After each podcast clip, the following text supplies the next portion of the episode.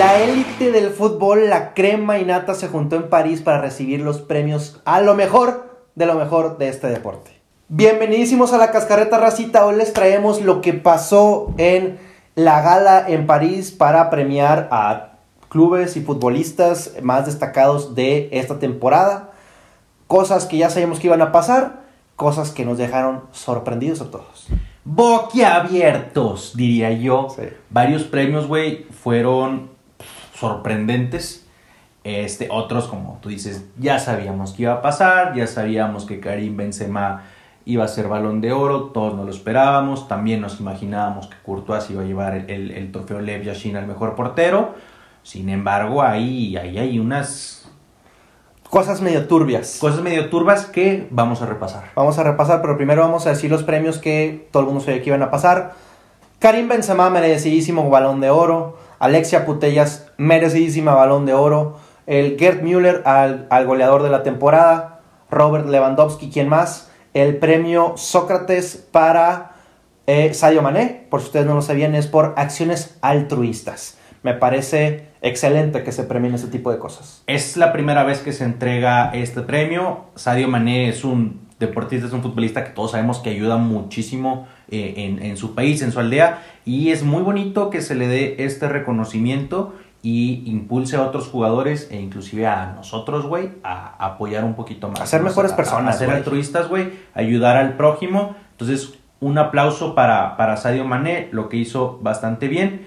Y El, el último premio es el que ya comentaba Diego, el Lev Yashin, que es el mejor portero, Thibaut Courtois. Sin más, ¿no? Los otros dos premios son los que tenemos nosotros nuestras dudas, que nos genera algo así como de cosa en el estómago, güey, bilis y la madre.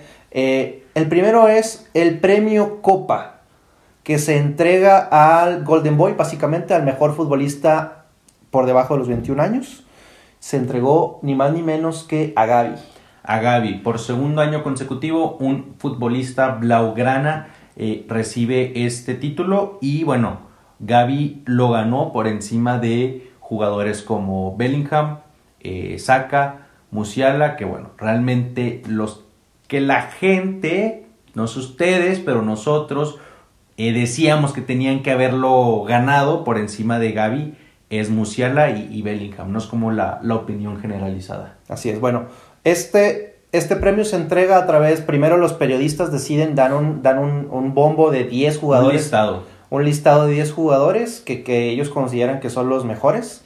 Y después de ahí, ¿quiénes votan por el, por el mejor jugador? Los ex ganadores del balón de oro, güey. Es decir, Cristiano Ronaldo, Messi, Kaká, Modric, Rivaldo, eh, Canavaro, Figo, Ronaldinho, Ronaldo, todos. este, Owen, todos. Shevchenko, Pavel Nedved, todos ellos tienen un voto por el cual darle a alguno de, de sus pupilos, güey. Sí, es, es un voto, ¿eh? No porque tengas chingos de balones de oro. Si Messi no tiene votos, 7, güey, ni Cristiano tiene 5. Entonces, este, bueno. ¿Por qué pensamos esto, carnal? ¿Por qué creemos que Pablo Martín Páez Gavira, alias Gaby, no debió haber ganado Copa, güey? A ver, para esto, el fútbol no se resume en estadísticas y datos. O sea, tú no puedes decir que un jugador es mejor que otro solamente por sus goles y asistencias, porque si no, jugadores como Xavi, güey, no, jugadores como Xavi, güey, no serían mediocampistas top 30, güey. Xavi, Iniesta, o sea, hay, hay algo más. Pero para este tipo de, para este tipo de premios me parece que sí, güey. Que sí, que sí te tienes que ir a las estadísticas, que sí tienes que ir a los números, porque si no, todo es subjetivo, güey, todo es intangible y no puedes entregar nada, güey. Exactamente. Ese es el Entonces, problema. ah, es, hay que hacer como una, una ponderación, ¿no? Sí. Para esto, bueno. Gaby, No. lo, Gaby lo gana. Gaby lo gana. Nosotros creemos que los que debieron de haber ganado o los que debieron de haber estado por encima de, Ga- de- de Gaby juegan en la Bundesliga. Uno es inglés, se llama Jude Bellingham. Y el otro es alemán, se llama Jamal Musiala. Y el mismo Nagelsmann, entrenador de Bayern Múnich, lo dijo, güey, lo dijo así en la prensa. Yo pienso que Jude Bellingham y Jamal Musiala son mejores que Gaby. Sí, a ver, la temporada pasada, vamos, vamos primero con los números. Gaby en la temporada pasada jugó 58 partidos y tuvo 3 goles y 6 asistencias, 9 aportaciones totales de gol, mientras que Bellingham con 6 partidos menos tuvo el doble de goles, o sea 6 y más del doble de asistencias, o sea 14. 20 aportaciones de gol, mientras que Musiala en 58 partidos, no, perdón, 50, partidos tuvo 9 goles, Gaby 3 y 7 asistencias, Gaby 6. Entonces, ahí están los números, güey. Jude Bellingham es una bestia, güey. Todo el mundo lo quiere, güey. O sea, todos los jugadores. Todo el mundo lo quiere. Es un box to box impresionante en el Dortmund, güey. El problema, el problema, güey. El problema son los reflectores, ¿no? El problema es que estos dos compadres juegan en una liga que le llaman de granjeros, güey. Que no están en, en, la liga, básicamente la liga española, güey, porque sabemos que la mayoría de los premios se entregan al Real Madrid y al Barcelona, güey. Claro, normalmente es porque tienen los mejores jugadores, eso es cierto. A ver, este, lo de, lo de Bellingham, güey, bueno, primero, lo de Gaby. Gaby es un jugador que eh, empieza a ser titular o empieza a jugar con el Barcelona desde muy joven. Y sin ser un jugador consolidado con el Barcelona, Luis Enrique lo llama para representar a, La Roja, a España, y en su primera convocatoria con España la rompe, pero la rompió cabrón, y eso hizo que al regresar al Barcelona tuviera ya, no te voy a decir que un puesto titular indiscutible, pero empezará a ser titular, empezará a jugar más y empezó a llamar más la atención. De hecho, a ver, cuando lo llaman a la roja, todo el mundo es de que, ¿por qué lo están llamando a la selección? Pero bueno, es Luis Enrique, si por él fuera, lleva todo el Barcelona a la selección. Entonces, Gaby eh, irrumpe en el fútbol fuerte, de manera fuerte, después de ese llamado con España y se hace un jugador realmente importante para, para el Barcelona. Sin embargo, mm, el, el, torneo pasado, hablando de todo el torneo, no solamente desde los últimos meses, no fue un jugador indispensable. Por otro lado, Jude Bellingham, que es a quien yo le hubiera dado el premio, es un jugador que con el Dortmund es pieza fundamental, güey. Es un box to box. Esto significa que la, el jale de Jude Bellingham no es solamente voy a generar fútbol, voy a atacar, y tratar de meter goles o dar asistencias. No, el Halle Bellingham va más por, bueno, no más, pero también va por voy a defender, voy a recuperar bola y voy a distribuir bola desde abajo. Eso es un box to box, que ni Gaby ni Musiala son. Ambos son jugadores más ofensivos. Más ofensivos en cuanto a, a, lo que es la posición. estamos hablando de que un jugador con una posición que, que le obliga a ser más defensivo tiene mejores números tanto que Gaby por más del doble y que Musiala, güey. Sí, no, o sea, es, impresionante y por ahí, y por ahí es que es, específicamente eso es lo que genera las dudas, güey. O sea, ahí, ahí tienen los números, güey, ahí tienen las estadísticas y como quiera se lo das a un jugador de, del Barcelona, ¿no? Sale, sale la puerta ahí secándose su lagrimita de su ojito, que, ay, es que Gaby,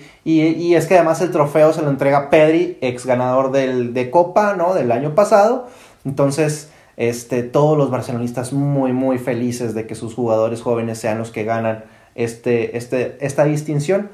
Me parece que, y ojo, no estoy diciendo que es malo, güey, para nada. Yo creo que debió haber ganado Jude Bellingham y no Gaby. Las posiciones fueron Gaby, Camavinga, güey. Que no tenía nada que estar haciendo en el top. En el top 3, güey. La verdad es que no. No, el top 3 ni de pedo. El tercer lugar es Jamal Musiala y el cuarto lugar es Jude Bellingham. Es el problema de jugar en un equipo sin reflectores, ¿no? En una liga sin muchos reflectores, en un equipo sin reflectores, güey. Sí, porque ha sido el Bayern y tal vez es otra cosa, güey. Si Bellingham se vistiera de blanco, jugara de blanco, le hubieran dado el copo. Sin duda, sin duda. Y vamos a pasar al siguiente premio, que este sí, güey, nos, nos picaron los ojos, güey, completamente a todos. O sea, ¿qué está pasando, güey, en, la, en las cúpulas, güey, de las personas que organizan y entregan estos premios, güey? El premio al mejor club no fue el Real Madrid, güey, fue el Manchester City, güey. ¿Cómo la ves? ¿Por qué? ¿Por qué, güey? ¿Por qué? A ver, les preguntamos a ustedes, güey, porque nosotros ya lo hablamos y no sabemos. Estamos a ver. ¿Qué ganó el City? Lo único que ganó el City fue la liga, la Premier League, que sabemos y, y, que bueno, nosotros aquí pensamos que es la mejor liga del mundo, pero solamente ganó la liga, güey, con 99 puntos. Perdió todas las copas caseras y perdió en semifinales contra el Real Madrid, ¿no? Ok. Entonces, eh, uno de los, de los aspectos que consideran estas personas para dar el premio es también los jugadores que están nominados para el balón de oro, ¿no? No nada más el equipo varonil, sino el equipo femenil. Y en este caso fueron seis los jugadores eh, nominados por el City, ¿no? Y déjenme les digo quiénes son. Joao Cancelo, Kevin De Bruyne, Phil Foden, Riyad Mahrez, Bernardo Silva y Lucy Bronze, que es de el femenil, como les comento, ¿no? El Real Madrid solamente tuvo cuatro nominados, que en este caso fueron Vinicius, eh, Thibaut Courtois, Benzema y Lu- Luquita Modric, ¿no? Sí. El problema es que de esos cuatro, güey, uno ganó el Balón de Oro y el otro ganó el mejor portero. Y los otros dos quedaron dentro Top del top 10, 10. ¿no? Y dices tú, bueno, ¿y qué hizo el Madrid para merecer este premio, güey? Pues no mames, nada más ganó la Champions, ganó la Liga, ganó la Supercopa Europea y Y ganó la la Supercopa, Supercopa de España. España. Cuatro títulos, güey. Cuatro títulos se llevó. Sí, este, y, y bueno, dices, ok, el City quedó en primero, el Madrid en segundo y el Liverpool en tercero. El Pues pastel. No, el Liverpool quedó en segundo y el Real Madrid en tercero. El, Increíble. el mismo Liverpool que perdió la final 1 a 0 contra el Real Madrid y que no ganó la Premier. Sí, Entonces estamos es. hablando que el, el Club Blanco ganó cuatro títulos, el más importante a nivel de clubes que es la Champions, a esos dos equipos y todavía... el, el más importante a nivel de clubes que es la Champions y el más importante casero que es la Liga, Sí. güey. Y, y aún así no le bastó ganando un triplete, cuatroplete, Cuatriplete. cuatriplete. Cuatro títulos no le bastaron al Club Blanco, al parecer este, tiene que ir por el sextete para que Para sea que- contemplado, ¿no? Es lo que te digo, güey. O sea, tú te imaginas cómo están, güey, la raza ahí definiendo los ganadores, güey. Todos acá con vestidos de trajecito, todos viejitos, güey, en, en sillones así como de piel, güey. Fumando sus puros, güey, con su vaso de whisky, güey, en las rocas, obviamente, güey. ¿Quién, ¿Quién va a ser el ganador? Madrid, güey. No mames, Madrid otra vez no, güey. A ver, el Madrid nos cae mal. No, güey, Fiorentino. No, la Superliga, güey. No. No, no, no, no. A ver, ¿quién sigue? El Manchester City, va. Manchester City, va, ponlo, güey. ¿Y quién va a quedar en segundo lugar? Este, ¿quién más hay? Ah, pues el Liverpool, güey. Pon en el segundo, güey. Ya en tercero, ya, pues no hay pedo, tercero. O sea, es impresionante lo que pasa y lo que no, no nos enteramos en, en las cúpulas, güey. Sí, sí, la verdad es que ese fue el premio que más nos sacó de onda a, a todos. Este, y bueno, como les comento, si ustedes tienen razones para que haya sido así, para que el Madrid no haya ganado y que el City sí, estam- estaríamos muy contentos de escucharlos porque de verdad es que, híjole, no, no entendemos. Y la última, que esto es personal, es, es de ambos, que pensamos que Thibaut Courtois al final termina en séptimo lugar, güey, de los candidatos al balón de oro, güey. Es imposible que Thibaut Courtois termine en séptimo lugar, güey. Fundamental para que el Madrid no nada más ganara, güey, la Champions, sino que fuera pasando de las fases de knockout, güey. Es impresionante. Para mí, Thibaut Courtois debió haber terminado top 3, güey, sin pedos. Sí, güey, a ver. Ya sabemos que los delanteros o quienes convierten los goles tienen los Se reflectores. lleva la gloria, güey, claro. A ver, si Benzema falla tres claras, pero mete la última, güey, en la final de Champions contra Liverpool, al 90, Benzema, Dios. Si Courtois para 10, como lo hizo contra Liverpool, que paró en demasía, güey.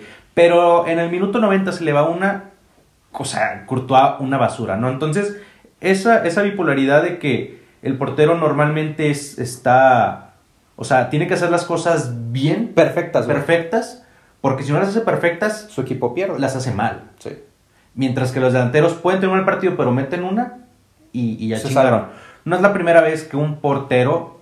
No estamos diciendo que Thibaut Courtois lo debió de haber ganado. Estamos diciendo que Thibaut Courtois debió de haber quedado en el top 3. No es la primera vez. El último fue Neuer, güey.